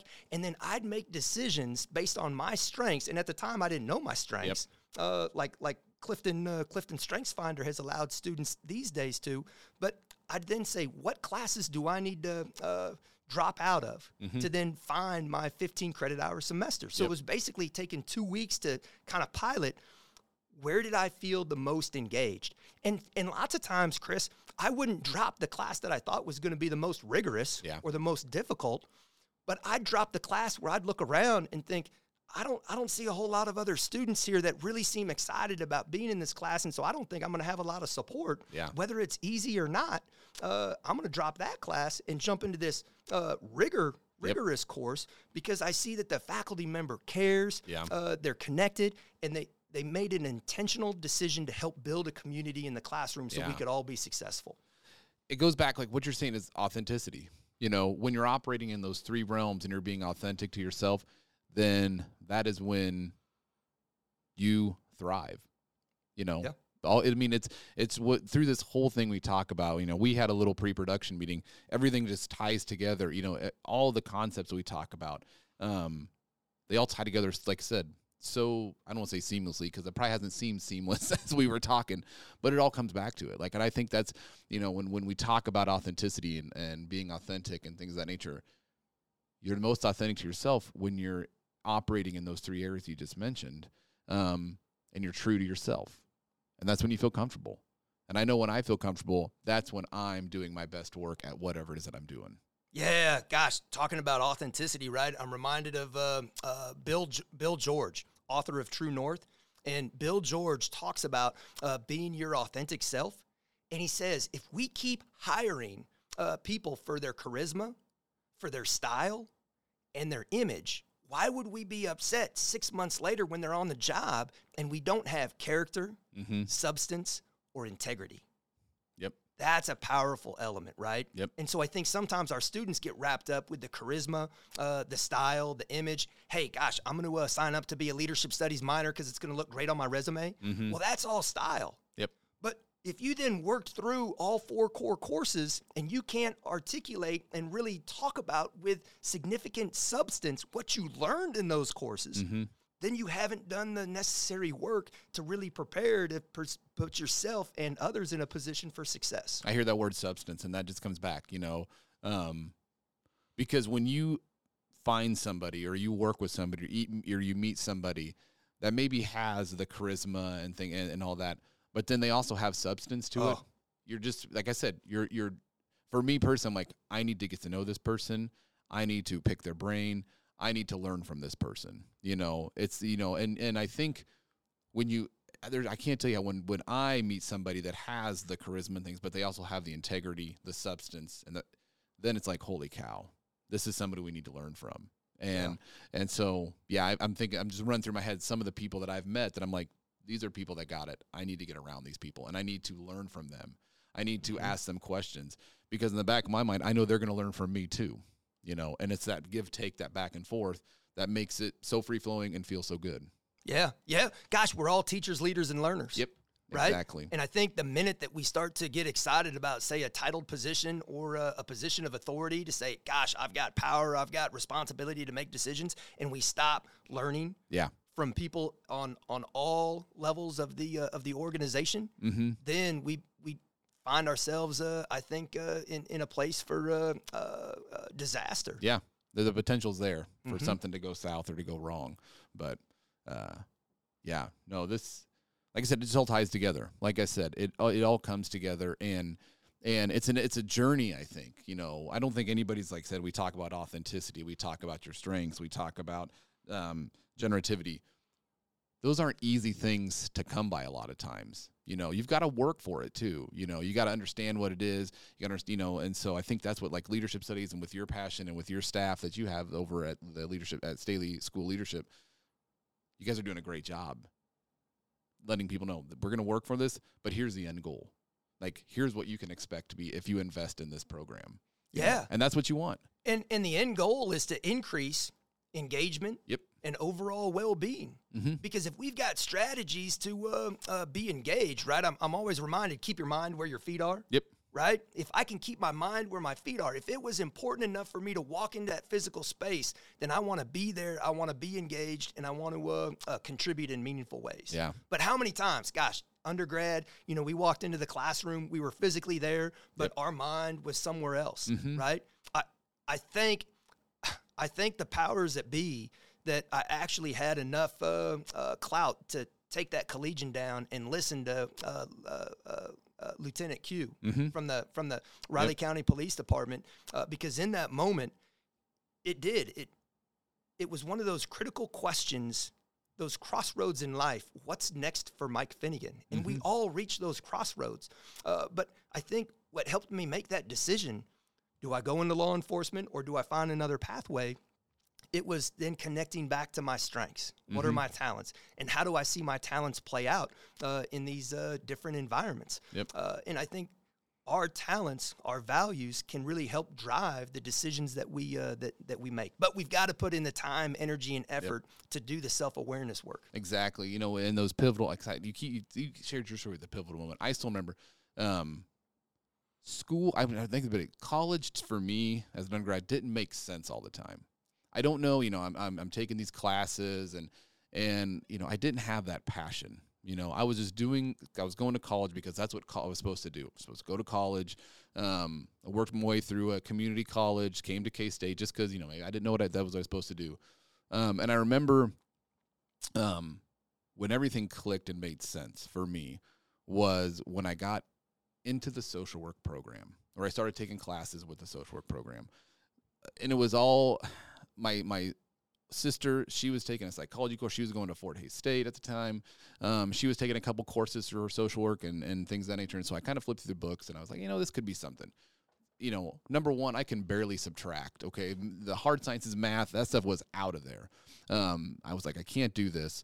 And so I was kind of searching, and then I started looking at the social work stuff. I was like, you know, it's connecting with people. It's working with people. And I thought, you know, I'm a people person, you know, so maybe. And so I remember I sat down, and one of the first courses I took was social welfare with Dr. Betsy Cobble. And she is, she's retired from K-State. Yeah. And former department. Exactly. Department head. She was a department head. Mm-hmm. And I remember I sat down, took social welfare with Dr. Cobble, and the way I still remember the textbook. I still have the textbook and read it. The way she laid it all out, I was like, holy cow, instantly.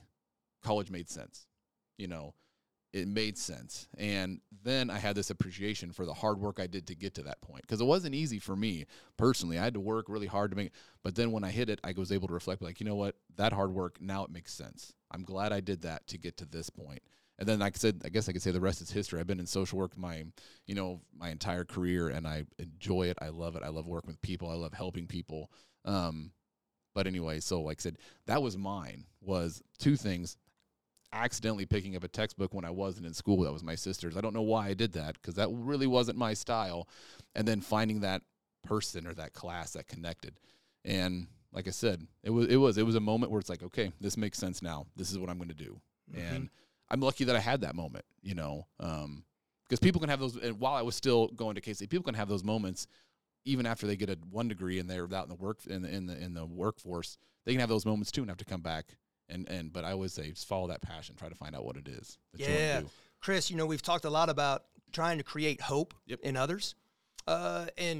And I don't want to put words in your mouth, but the way that you described your undergraduate experience is that there were times you were walking to class maybe and going to class, but maybe a little hopeless. Yep. Like, what am I doing here? What's the greater purpose? Yep. And it was Betsy Cobble that then put it all into perspective for you. And, you know, just think about the many names that you and I have both shared that have influenced our lives in positive ways, right? Dr. Pat Bosco. We've both got a Dr. Pat Bosco story.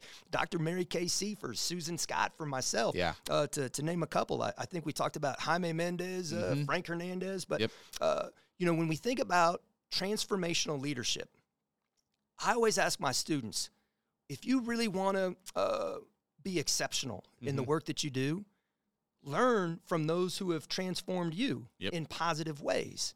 And then what can you learn from them? Yeah. And so we actually ask students, hey, write down who's been a transformational leader in your life. And then all the concepts that we bring to light in the classroom, they can see through the lens of their mentors. Mm-hmm. And then the end question, right, to end that lecture on transformational leadership is 10 years from now, when I ask others who's been transformational in their life, who's going to write down your name? Mm-hmm. Because that's really what we're after. Yep. Yes, people have poured into us in meaningful ways that have been transformational. Mm-hmm. But in what ways have we then committed to mentor, educate, coach others who would say, you know what, Mike Finnegan and Chris Bowman, those are two guys that have been transformational in my life during my time at K-State. And then we get into this awesome, space where our students become friends. And they become lifelong friends after they graduate. I constantly think of, you know, students that I had so much respect and admiration for in the classroom. Yeah. And then through a continued life mentorship, they were in my class for a season. But my gosh, now the relationship has extended beyond for years and years and years. And I think of Taylor Schmidt. I think of Mitchell Lowry. I think of Kristen Brunko, Kristen O'Shea, who's now a Topeka state senator and doing strengths work. Yeah. I think of Ryan Patterson. The list goes on and on and on of students who've had a significant influence and impact in my life, and they might be saying, "No, wait a second, it was Mike that impacted." I'll never forget when I first started teaching. Katie Friesen, she was in Introduction to Leadership Concepts class. And we did a 16-week semester. She was an engaged student. She participated, but then it was that summer. She actually was reading a Harry Potter book, and she's like, "Mike, Harry Potter talks about all the leadership concepts that we talked about in class." And Chris, I kid you not, she sent me this long, like 2 or 3 page email talking all about Harry Potter and basically brought all the concepts to life. And I was just like, "Whoa, this is great! I don't know anything about Harry Potter. I've never read a book, but that is awesome." Yeah. And now Katie's a doctor. She just recently got her PhD, and she too is a leadership educator. And it's just so cool to learn from our students. No, like I said, all comes full circle. And that's another feeling, you know, that's what you work for. Just like you said, when someone, who's going to write down Mike Finnegan or Chris Bowman as someone, and I keep going back to it, but that's where being authentic to yourself. You never know what interaction you're going to have with somebody is going to start that relationship or ignite that flame in that person. Like, this is somebody that I, and now grant everybody has their bad days, you know, but you never know when someone's gonna be like, you know what, this person's going to motivate me to do this. You never know when you're going to have an impact on somebody. Cause like you said, the officer that came into your criminal studies, he wasn't thinking, I'm going to influence Mike Finnegan today. Yeah. I'm going to drop some knowledge on him. That's going to make him really think. He didn't have that, but he was operating in a space where he was feeling, where he was himself, he was authentic with himself, and then that instantly got you start thinking, okay, what can I do? Yeah. What do I need to do? Chris, you know, gosh, that just kind of hit me in the chest on that one. I have never reached back out to Lieutenant Q.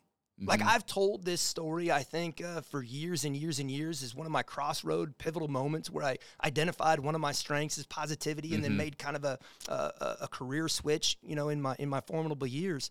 I have never thanked him for showing up to that lecture. And he has probably no idea as to how that then set me on a trajectory into higher ed. I need to thank Lieutenant Q, and I guess this is also a challenge to all of our listeners to really kind of explore who's been transformational in your life, who have been the people that have created high hope for you. Yep. And then what you were able to turn in and do with it. And then how could we maybe go back and give thanks to the people that kind of taught us those lessons? Exactly. No, it's and you know, when this podcast episode reaches its, you know, worldly fame, Lieutenant Q may hear, I'm just kidding. But no, again, that's the thing. It's that power of connection. And then, you know, I don't know about you. I know for myself, when someone reaches out and says, hey, thank you for what you've done. This is how it's impacted my life in a positive way. Again, it's those feels that you get. You're like, man, it helps build hope. It helps think, okay, we're doing something good here, and it motivates. And I think that's highly important. Yeah. So, well, we've kind of been all over the map. We've covered a lot of stuff. It's been a lot of fun, though. I mean, just sharing stories, like you said, that's a connection piece. Is stories, you know, real life stuff that's happened. I think can connect with a lot of people. Yeah, we have been kind of all over the map. How long have we been going at this? We've been at it just about an hour and 40 minutes. No way. Yeah. No way. It feels like we just sat down like 30 minutes ago. I know. And so, you know, that's a good sign, though. That's when the communication is flowing. Hey, I'm going to have to send this out to all my students who live in Johnson County, right? And be like, hey, you got 2 hours to move from Johnson County back to Manhattan to get excited for K-State. And I got a great podcast from myself and Chris that we'll just kind of talk your ear off. And before you know it, you'll be from Kansas City to Manhattan, ready to rock and roll. Exactly. Nope. What's really interesting, like I said, I love podcasts. I listen to a lot of podcasts, and I thought it was just something, you know, hey, I'm the older person that loves podcasts, but connecting with students, love them too, you know, and it's been fun just to listen to people say, yeah, well, that's really cool. There's a podcast, and then get into it, because podcasting has become a topic conversation that I connect with students with. Mm-hmm. What podcast do you listen to? They tell me, I tell them, and then, hey, you know what? I'm going to go check that one out. And they're like, I'll check the one out that you listen to. And it's been a good way to connect. It's, you know, because number one, I don't know anything about Instagram and social media. So I got to find something else to get in with the students and talk. And podcasting's been one of them. So, hey, Chris, because I love the connection around podcasts. This is a question I've been asking a lot of my students, because we always end up with the, hey, how are you doing today, right? And then you get a canned answer and a response. So I'm always trying to kind of mix it up a little bit. And I know that you love music. Yep. It's part of your passion. It is. And so let me try to kind of reach into your soul here and ask this question for you. If you were singing a song to the world today, what song would you be singing and why? You know, so... the song I would be singing, this is a complicated answer. Maybe not so complicated. It's complicated in my head. Is I Won't Back Down, Tom Petty. But also Tom Petty and Johnny Cash also teamed up and did a version of it. And it's I Won't Back Down by Tom Petty, who wrote it. But I love the Johnny Cash version where they teamed up and did it too. And it's got a couple of layers. Number one, my father was a huge Johnny Cash fan. My father played bluegrass, gospel music our entire life. Music was part of his soul. That's what he did. And he loved Johnny Cash. And so just taking into what the title song, I Won't Back Down. I think there's a part in there that says, you can stand me up at the gates of hell, but I won't back down. You know, everybody's gates of hell, so to say, is different. You know, everybody's going to stand somewhere else. But it's, you know... Now I lost my train of thought, but what it is there are better times ahead, that whole thing with hope. And how can we get people to that hope? How do you not back down? And so there's that mantra to it. I want to find a way to not back down. And that may be connecting with somebody. And two, like I said, it's in my soul with my father, who passed away in this September. And that was one of the songs we played at his funeral was I Won't Back Down. And a lot of people said, you know, that fits because it's resiliency is what it is. It's preaching a little bit of resiliency, but it also is giving hope, optimism, all that kind of stuff. So that would be the song that I would want people. I Won't Back Down. Tom Petty and the Johnny Cash version also that I would say that I would want to broadcast to the world. Wow. Gosh, that's awesome. Yeah. That's cool. And so fitting for somebody that does health education and resiliency work and motivational interviewing. I love it. No, so that's where we got to get to, where I want to get to. I want to do a couple, I call them quick hitter questions for you, Mike. You bet. I want to get to, I want, man, maybe people know this a little bit, okay? But maybe you're going to drop some knowledge that not a lot of people know, but I want to figure out what some of your favorite things are, okay? We do this with a lot of our guests. We did it with Dr. Lane, and so when we had him on. So, and he really enjoyed it. We'll see if you enjoy it just as much as he did. But our quick hitter questions, okay? I'm going to ask you a couple. I want the first thing comes to your mind. What's your favorite food? Oh gosh, I love a good burger. Okay, burger. And when I think about a good burger, I think of Nelson's Landing, which you know is no longer around. Yep. But the Landing Burger. But then, gosh, Bricks up in Oldsburg. Gosh, drive up there. They've got a Prohibition Burger. Okay. And then the double cheeseburger from the farmhouse in Riley, right? Yep. Like I said, hey, I'm a Riley County guy. Exactly. And so those are some tasty burgers. That would consider you a hamburger or burger connoisseur, right there. You just named off about 3 or 4 different hamburgers and where you can get them and what makes them unique. I think that's fantastic. And even knew the names of them. So, again, that's fantastic. So, favorite foods, hamburger. Here's one. Favorite movie. Do you have a favorite movie? Well, back in the day when I was in college, it would have been Braveheart. Okay. But since you got me talking just now about burgers, I was also kind of thinking about Pulp Fiction. Okay. Because, gosh, Samuel L. Jackson talks about that looks like a tasty burger. Exactly. It all comes back to the burger. Oh, my gosh. And no, Braveheart's a good one, too. But Pulp Fiction, Quentin Tarantino. There's a a lot of good stuff that he does. Yeah, and hey, the other one, like, I'll be honest, the one that just makes me cry every time I watch it. Yep. The Notebook. Everybody's seen The Notebook, and everybody enjoys it, whether they admit it or not. I think sometimes, some people try to say, "Oh, it wasn't that great," but it is a good, it is a great movie. So, all right. So here's favorite music. You asked me about music. What's your favorite? If you had a song to broadcast out to the world, what would be your favorite? Either music, song, band. You take it where you want to go with it. You bet. Well, first and foremost, Dave Matthews. Okay. And really my partner has gotten me into Dave Matthews. All right. And we've gone to a couple of concerts together. At our wedding, our first dance was You and Me. Okay. Yeah. Nice. And so I really like that idea of you and me together. Mm-hmm. Possibilities are endless. We can fly. Yep. And so that song has a lot of meaning. But I think if I was singing a song to the world today and why, I'd probably break out a little Michael Jackson. Okay. Man in the Mirror. There you go. Gosh, every time I hear that song, it's just like I want to sing. But, Chris, I'm a horrible singer. I'm in the same boat as you. But it's that whole idea of, we got to start with us, yep. The person in the mirror. And if we can get the person in the mirror right, yep. Then we have an opportunity for some significant transformational change. Self-reflection and self-assessment, I think, is something. If there's something that I could still in people if there was a skill that I could give people that I think would be really valuable to them, they're most valuable, it's an honest self-assessment and honest self-reflection. Because you got to have a starting point to make yourself better for the next day. That whole hope, I have the power. Have that true self-assessment and true self-reflection, and be willing to work on it, or be like I said, that's that whole honesty piece that goes along with that same man in the mirror. Well said, and constantly seek out feedback. Yep, exactly. And when you get feedback, do one thing, say two words, thank you. Yep, and that's it. Mm-hmm. I hear too many students when they ask for feedback and then they get really good feedback, yeah, and then they dismiss it, or they justify it, yep. or they try to be like, oh well, that was a bad day, and then they say, hey Mike, will you give me some more feedback? No, yeah, like you were dismissive of the feedback that I originally gave you. Yep, two words, thank you. Yep, nope, I completely agree. Do you have a hobby? Favorite hobby? Hunting. That's what I say. What do you hunt? White-tailed deer. All right. And story behind that, it's all because of my father. Yep. And when I was in college, I started to get into golf. Mm-hmm.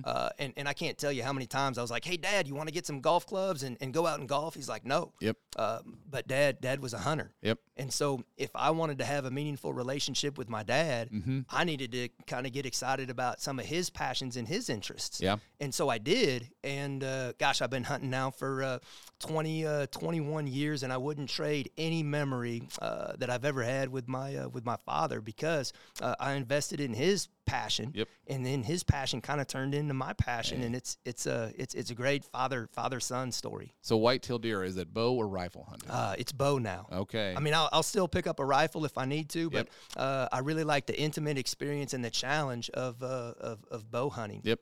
There's a whole other aspect to it, or there it can be when it comes to bow hunting. I grew up in north central Kansas, white-tailed deer. I was a pretty avid hunter in high school and college, not so much now.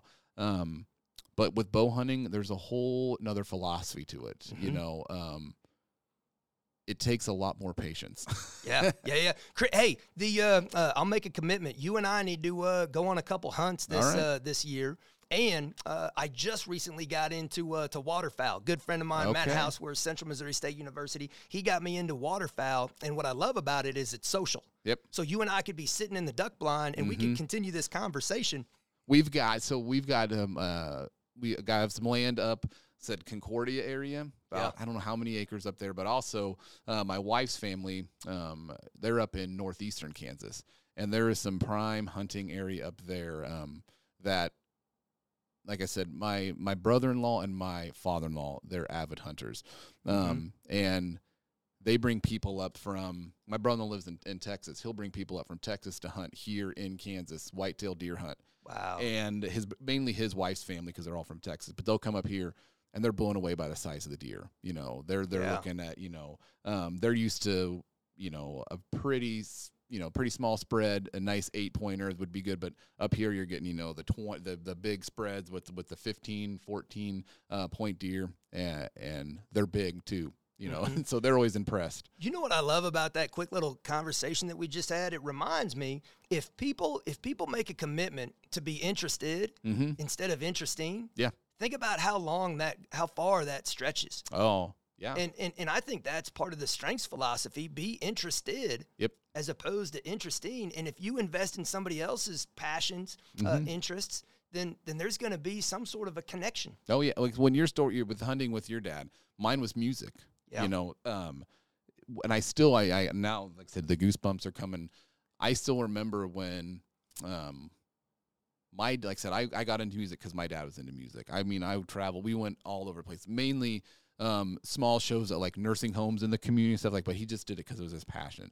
So I picked it up and started playing with him and things like that. But then what that did was, we had a really, really great father-son relationship where when he found out I was into music, he would listen to the music that I was listening to.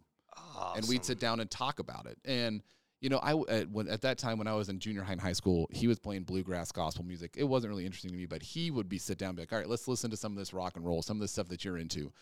But then I still remember the day that I was driving home to go visit my family. I was coming from K-State.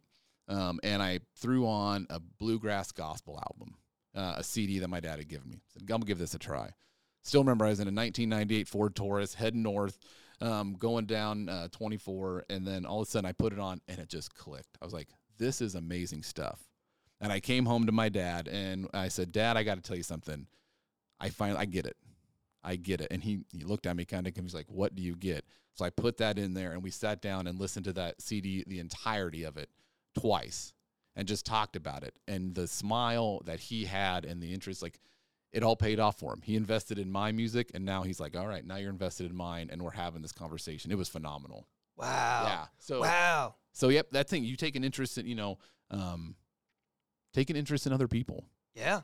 It does nothing but help you out, you know. I agree. I'm starting to think, gosh, maybe the main message here is kids, you know, yeah. Take an interest in what it is that your parents love to do to really find out yeah. who your parents are, and vice versa. Parents, take a vested interest in what your kids do. Yep, exactly. That what you're saying there is my high school and college experience of playing music shows in places that my parents would probably never come to. Yeah. But their son was playing music there, and they would come and watch. And it was a comforting feeling. I even tell a story. My 83-year-old grandma came and watched at a bar that an 83-year-old grandma probably shouldn't have been in playing music, but she came and watched because she was interested in it. It was just, it's mm-hmm. phenomenal. So anyway, yeah, that's goosebumps all over again. I love it. No, so I don't know if you, this one maybe, do you have a biggest pet peeve? Yeah.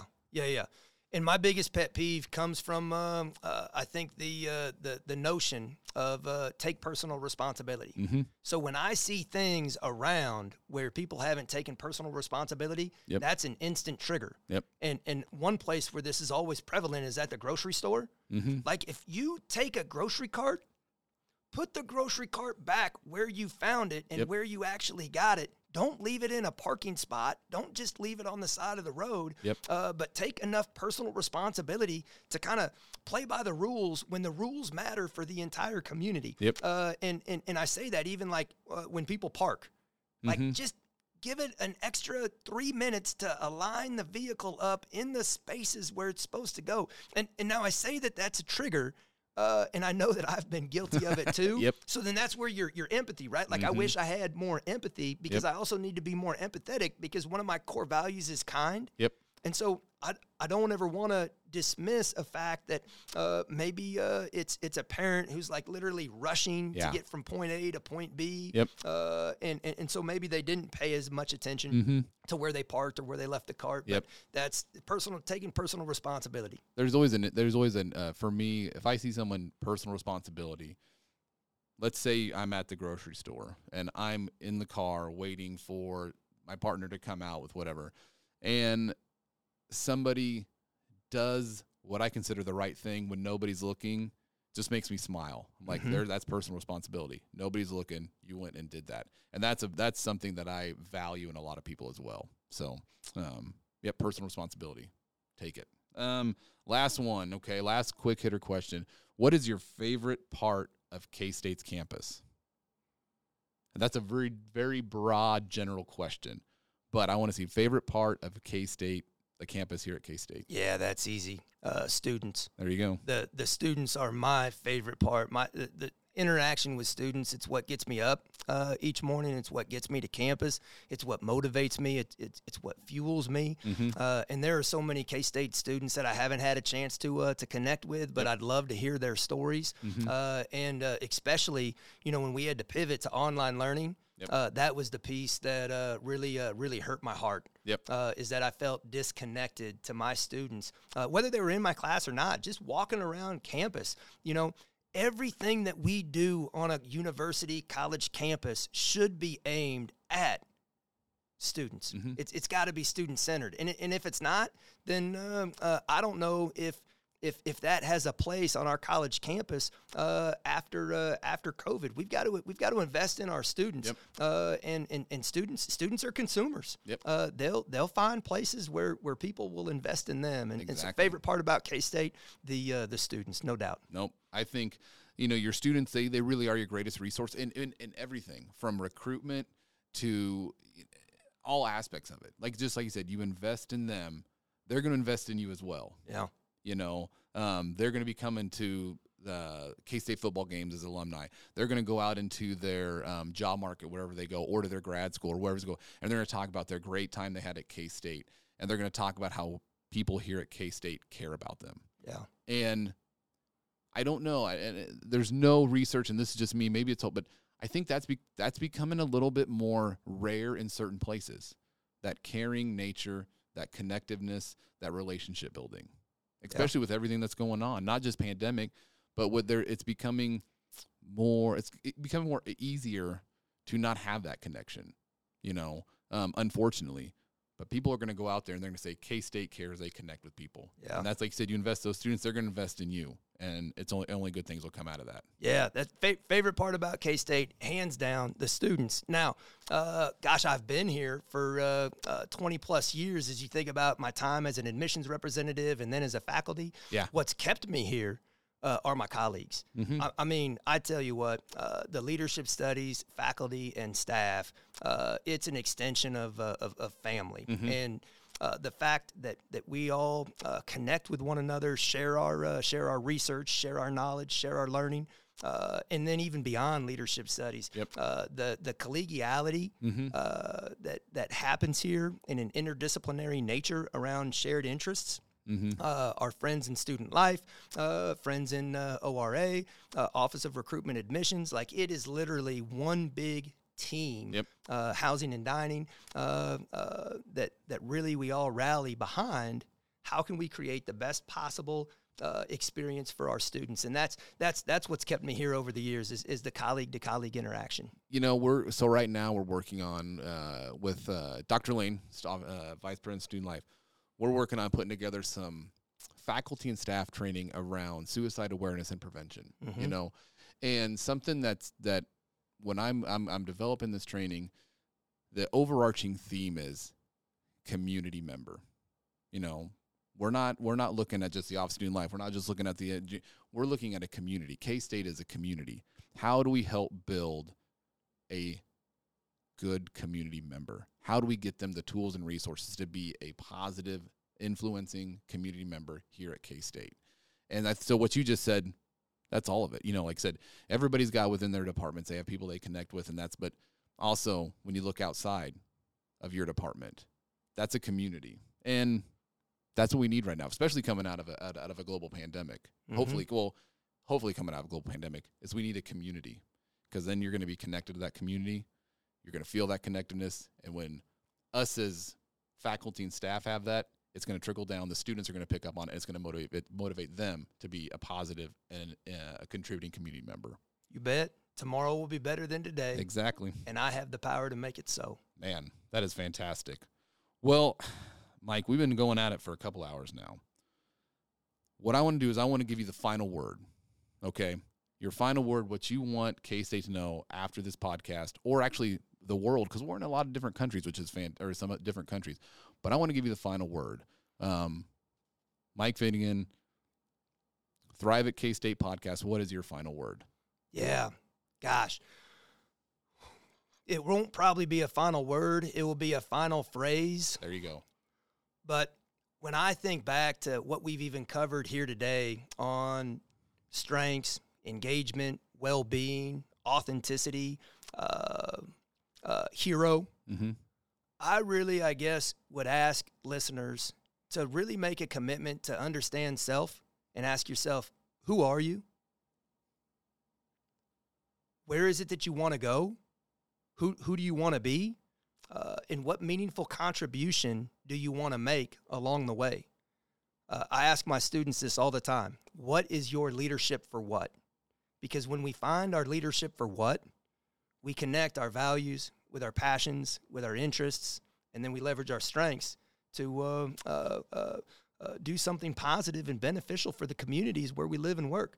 And so if everybody could find their leadership for what, I just think personally that then that's where you're going to be the most engaged. That's where your mind's going to be where your feet are, and you're going to be able to keep your feet there and make significant traction towards progress. I love it. Final word, but also a final challenge for people. You bet. All right. Well, Mike, I appreciate it. Thank you so much. We really appreciate you coming on. It's been a fun 2 hours. Hey, gosh, the pleasure's all mine. I can't wait to maybe get back and do a 2.0 with students and get some students rocking and rolling and rumbling exactly. In here. Bring them in, and we'll get it laid down, and we'll release it to the world. But that's it. We've talked about it. When there are students sitting in seats as well, the energy level is different. It's better, in my opinion, but the energy level is different. People are engaged. It's a lot of fun. This was fun, but having students here. It ratchets up the fun level tenfold. Let's do it. All right. Game. Thanks so much, Mike. The Staley School of Leadership Studies provides students with academic knowledge and hands-on learning experiences that advance our mission of developing knowledgeable, ethical, caring, inclusive leaders for a diverse and changing world. So, what does that mean for our students at Kansas State University and beyond? Well, we're an interdisciplinary minor that complements your academic major. Students can earn a minor in leadership studies, a nonprofit leadership certificate, a secondary major in global food systems in partnership with the College of Agriculture, and a leadership communication PhD. Beyond the classroom, students can also engage in a series of co-curricular experiences to enhance their leadership education and development through service, both domestic and abroad. If you would like to connect with Mike or any other faculty at Leadership Studies, please follow the links in the episode notes.